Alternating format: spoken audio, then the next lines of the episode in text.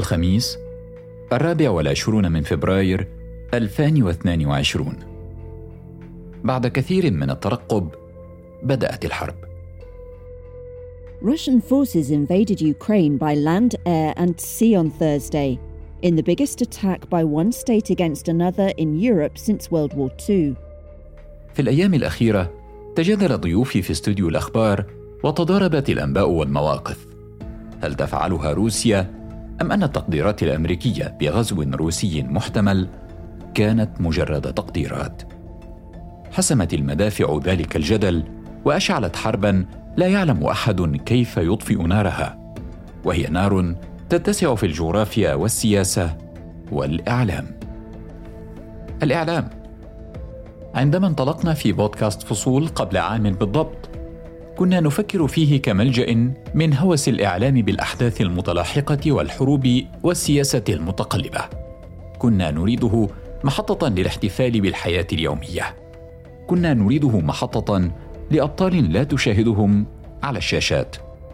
وكنت أنا أيضا أبحث عن محطة ألتقيك فيها عزيزي المستمع غير شاشة التلفزيون ونشرات الأخبار. والآن تختم هذه الحلقة الموسم الثاني من فصول. بعد 52 حلقة اصطحبك فيها زملائي أحمد الضامن ومحمود الشعراوي ودعاء فريد ومروى وشير وعبد العالي الزهار. إلى 22 دولة في أربع قارات. كنا نحضر للموسم الثالث من فصول عندما اندلعت الحرب. فرضت الحرب نفسها كحكاية كبرى على تفكيرنا. لكن الحرب ليست حكاية منتهية بعد. هي حكاية مفتوحة على نهايات مختلفة وربما تكون غير متوقعة. وهذا ما يفرض علينا معالجة مختلفة في هذه الحلقة عن غيرها من حلقات بودكاست فصول. ماذا يمكن لنا أن نقول عن الحرب في أوكرانيا؟ وهي حرب احتلت كل الشاشات صغيرها وكبيرها وتابعها البشر بالبث المباشر في كل مكان. ولماذا علينا أن نهتم؟ هذا سؤال ناقشته مع زميلي دعاء فريد وأحمد الضامن. دعاء واحمد بحثا عن إجابات وفي بعض الإجابات مفاجآت. هذه حلقة جديدة من بودكاست فصول. أنا أحمد خير الدين مع نروي فصول الحكاية.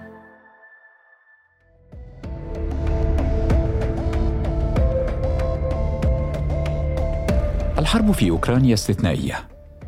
لعقود لم تشهد أوروبا غزوا كهذا. أن تغزو دولة دولة أخرى. وتعلن أنها تريد إعادة رسم الخرائط الدولية. وهي حرب تتبع جائحة لم تتكرر منذ مئة عام. وموجة غلاء تضرب في كل مكان. وهي أيضا لحظة استراتيجية بالغة الأهمية على ما يقول الخبراء. فاما انقلاب حاد في علاقات الدول أو عودة لعالم متعدد الأقطاب أو هي الحرب الباردة الجديدة. أما الناس حول العالم فلا يشغلهم كلام الخبراء، بل مأساة الضحايا. فمن الناس من تطوع ومنهم من تضامن ومنهم من تحسس رقبته. فهل غريب أن تشغل الحرب في أوكرانيا العرب؟ والعالم العربي كان مسرحا لثورات وانقلابات وحروب لم تهدأ. لا عاد لاجئوها ولا شفي جرحاها ولم تسكت مدافعها بعد. دعاء فريد ومنذ الأسبوع الأول من الغزو كانت على تواصل مع لاجئ عربي. خرج من أوكرانيا مع مليونين من اللاجئين وتابعته حتى وصل إلى بولندا.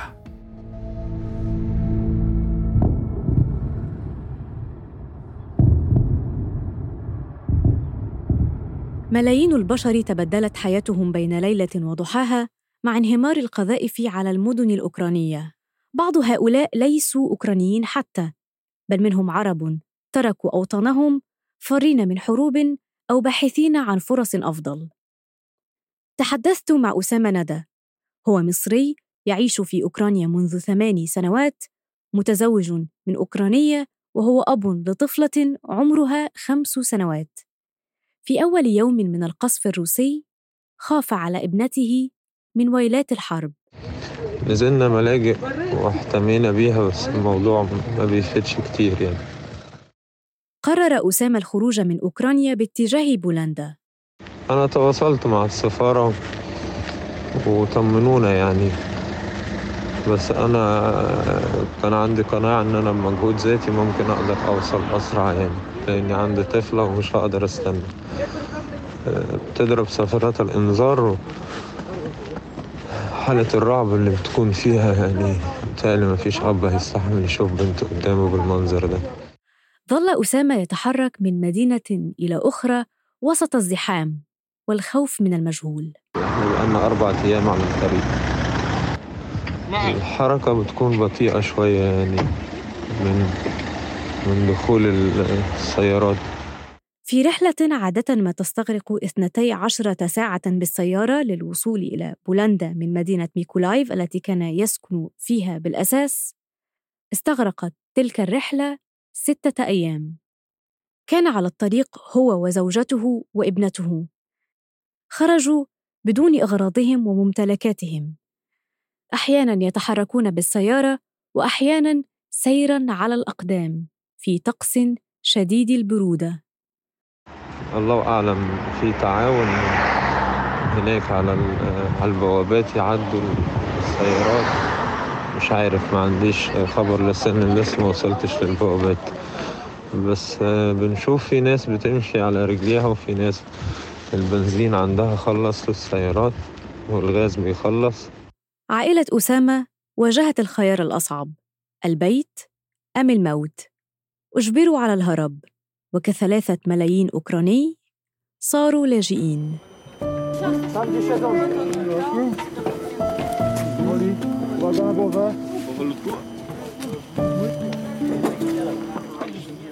معاناة اللاجئين الأوكرانيين حصدت تعاطفا شديدا في كل مكان. كانت المقارنة بما حدث ويحدث في سوريا والعراق واليمن وليبيا حاضرة بقوة. في سوريا وحدها هجر 12 مليونا أكثر من خمسة ملايين لاجئ سوري يعيشون في دول الجوار تركيا ولبنان والأردن. ومليون لاجئ سوري وعراقي يعيشون في دول الاتحاد الأوروبي. هذه المقارنة بين أزمتي أوكرانيا وسوريا حضرت أيضا لكن باستخدام لغة إشكالية في تقارير بعض وسائل الإعلام.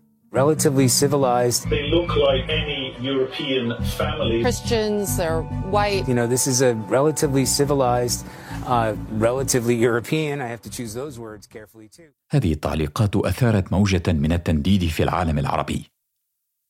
بعض العرب هم ضحايا أيضا لحروب روسيا، ليس في الشرق الأوسط فقط، بل حتى في الحروب التي خاضتها روسيا في جوارها في أوكرانيا والقوقاز. العالم العربي ليس بعيدا جدا عن حدود روسيا ودعاء فريد تخبرنا عن بعض فصول هذا التاريخ.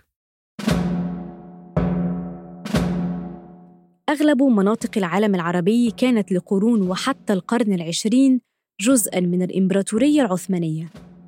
والنزاع الروسي العثماني استمر لقرون منذ الانتصار العثماني على روسيا في 1478 عشرات الآلاف من الجنود العرب دفعتهم الدولة العثمانية إلى حدود روسيا.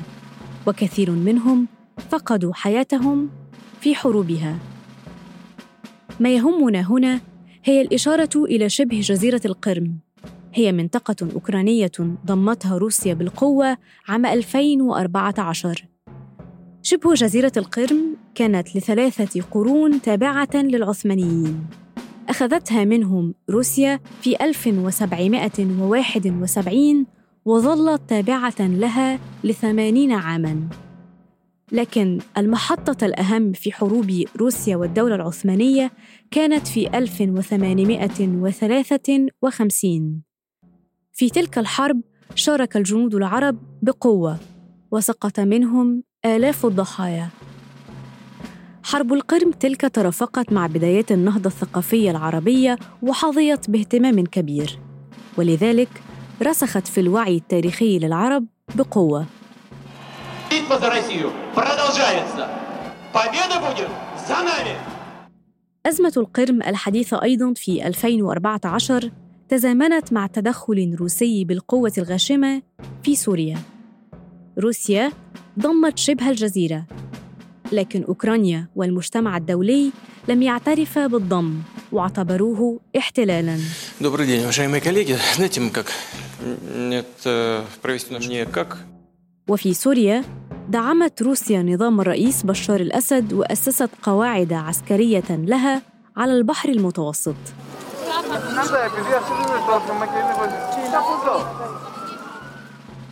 وعودة إلى ما يحدث الآن عدد العرب الذين هربوا من الحرب الدائرة في أوكرانيا غير معروف بالضبط لكنهم بالآلاف.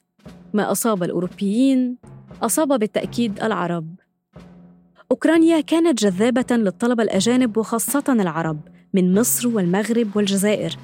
في 2020 مثلاً كان في أوكرانيا نحو 80 ألف طالب أجنبي منهم أكثر من عشرة ألاف طالب عربي. تأشيرة دخول أوكرانيا للعرب كانت أبسط من دخول دول الاتحاد الأوروبي وتكلفة جامعاتها أفضل. وتعتبر إلى حد كبير بوابة لدخول سوق العمل الأوروبي.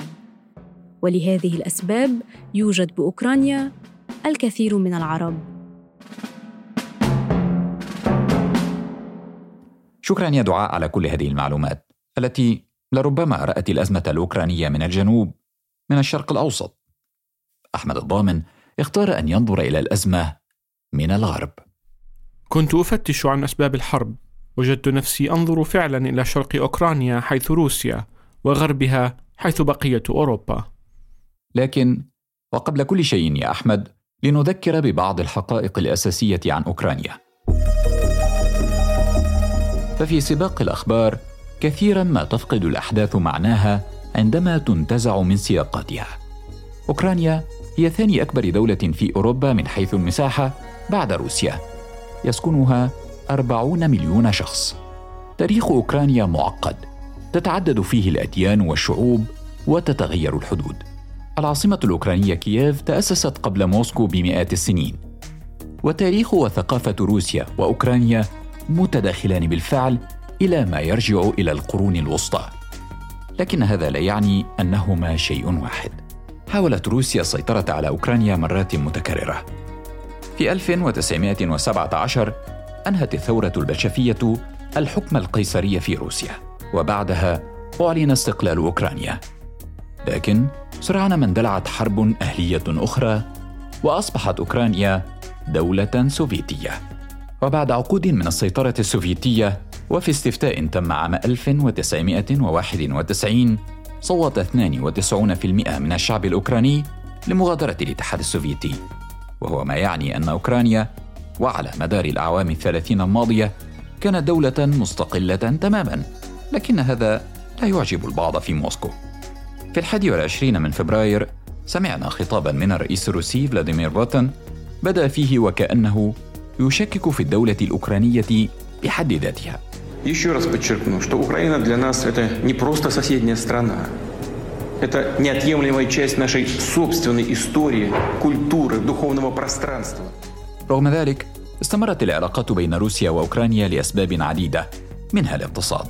أوكرانيا بوابة روسيا إلى أوروبا. روسيا لديها كمية هائلة من النفط والغاز. وأوروبا تحتاج الغاز بشدة. هذا موضوع يحتاج شرحا بالتفصيل. كثيرا ما نسمع عنه ونادرا ما نفهمه بوضوح. أحمد الضامن يلخص لنا أهم محاوره ويبدأ باغنيه Надо знать, где винтель спрятан у «Газпрома», чтобы так на всякий случай перекрыть всем газ. И улыбка اللحن جميل يا ضامن لكن لم افهم شيئا ماذا تقول هذه الكلمات وما علاقتها بموضوعنا أنا لا أتحدث الروسية أيضا لكنني عثرت على ترجمة عامة للكلمات تقول الأغنية بيدنا أن نحل مشاكلكم. أين صمام غازبروم؟ حتى نقطع الغاز عن الجميع إذا دعت الحاجة. بدأت أفهم قليلا لكن ما قصة هذه الأغنية؟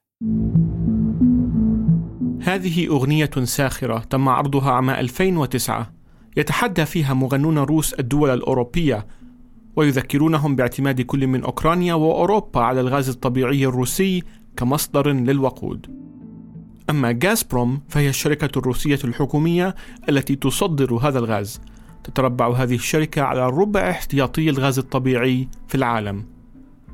علاقة الغاز الطبيعي بين روسيا وأوروبا بدأت منذ ستينيات القرن الماضي مع إنشاء أول خط لتصدير الغاز يصل ألمانيا. رغم وجود حقل للغاز الطبيعي تحت البحر في كل من النرويج وبريطانيا إلا أن الغاز الروسي أوفر ثمنا وأغزر كمية. دول مثل ألمانيا وإيطاليا كانت المنتفعة الأكبر من هذا العرض خصوصا أنها رأت في الغاز مصدرا أفضل للطاقة من النفط فهو أرخص سعرا وأقل ضررا على البيئة Russia is one of the world's top producers of oil and natural gas.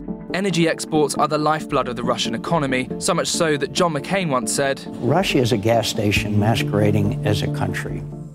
من المعروف أن حقول الغاز تأخذ وقتا طويلا كي تبنى ولكنها أيضا تستمر في العطاء لعقود. هذا يعني أن سلعة واحدة فقط خلقت علاقة اقتصادية قوية بين دول أوروبية عديدة وروسيا. الغاز الطبيعي ليس سلعة عادية.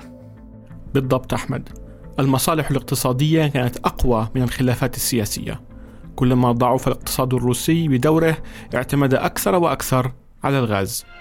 Так в разных районах одновременно прокладывается тысячекилометровая трасса нового газопровода Ставрополь-Москва.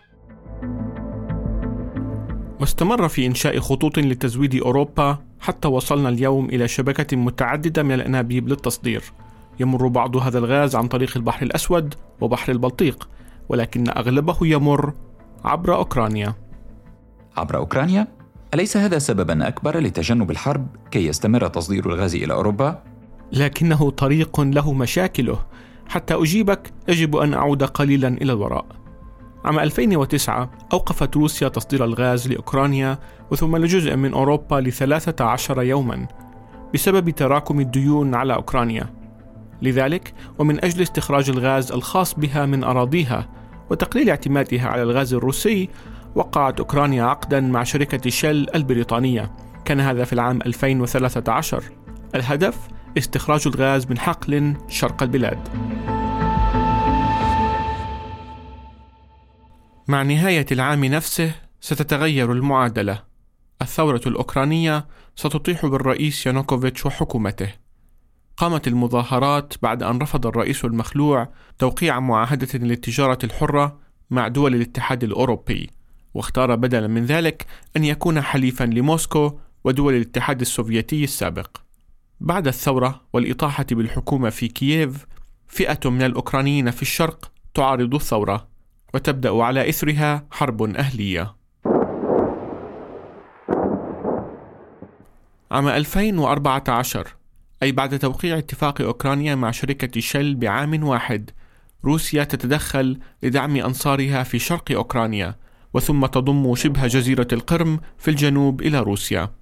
جنوب البلاد ضم القرم إلى روسيا حرم أوكرانيا أيضا من 80% من ثروة النفط والغاز الطبيعي في البحر الأسود أما في شرق البلاد ومع استمرار النزاع الأهلي انسحبت شركة شل من اتفاقها مع الحكومة الأوكرانية المعزولة لاستخراج الغاز من الحقل الشرقي بعد الاتفاق بعامين. لكن يبدو أن أوروبا هذه المرة لن تستمر في تفضيل مصلحتها الاقتصادية كما فعلت سابقا. ما حدث بالفعل غير مسبوق. أعلن الاتحاد عن نيته خفض استهلاك الغاز الروسي إلى الربع مع نهاية العام واستغناء أوروبا عن الحاجة لاستيراد الوقود من روسيا قبل العام 2030 We're banning all imports of Russian oil and gas and energy. That means Russian oil will no longer be acceptable at U.S. ports, and the American people will deal another powerful blow to Putin's war machine. In one of the most powerful and unprecedented moves yet to punish Russia, U.S. President Joe Biden Tuesday announced a ban on Russian oil and other energy imports in retaliation for the invasion of Ukraine. السؤال الذي بقي في ذهني بعد كل هذا البحث والتفكير من سيظفر بالاستفادة من الغاز القابع تحت أراضي أوكرانيا في المستقبل؟ سؤال قد نحتاج سنوات قبل الإجابة عليه. إنه سؤال حول المنتصر في هذه الحرب، وإذا ما كانت ستؤدي إلى حرب أكبر وصراع أخطر. وعن ملايين من الأوكرانيين قد يدفعون الثمن.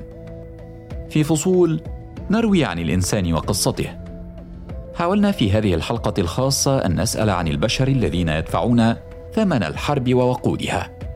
وسألنا عن الوقود ذاته ودوره في إشعالها واستمرارها. تبقى الأسئلة كثيرة وتتجدد الحكاية في آلامها وتحدياتها. هذه تحيات دعاء فريد وأحمد الضامن وأنا أحمد خير الدين. معا نروي فصول الحكاية.